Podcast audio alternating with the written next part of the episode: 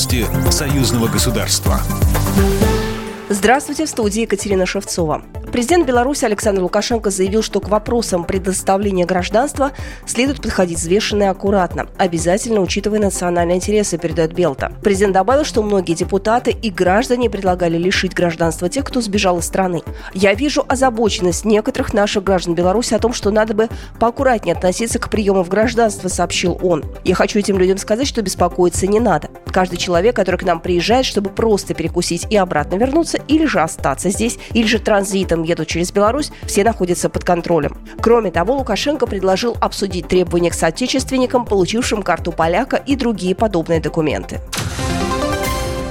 День союзного государства прошел в детском реабилитационно-оздоровительном центре «Жемчужина» Лепельского района. Праздник стартовал 6 сентября в 10.30 торжественной линейкой «Единство наших государств». Здесь же прошли творческие и спортивные фестивали – гончарный, ткацкий и мастер-класс по народным танцам. В празднике приняли участие руководство Витебской области, представители Постоянного комитета союзного государства, администрации областей России, парламентского собрания Союза Беларуси России. Сегодня в «Жемчужине» оздоравливаются около 440 ребят, почти 100 120 из них из Брянской и Калужской областей, Алтайского края и Гомельской области. Здравница реализует программу по оздоровлению ребят из районов Беларуси и России, наиболее пострадавших от последствий аварии на Чернобыльской атомной электростанции.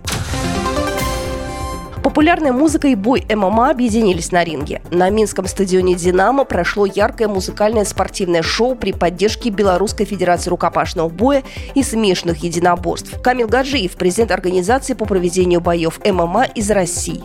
Есть на что посмотреть. Да, в каждом поединке белорус. Ну и так и должно быть. Потому что, если честно, по-настоящему болеть можно только за своего. Либо за какого-то, наверное, кумира всех времен, как там Федор Емельяненко или Хабиб Нурмагомедов.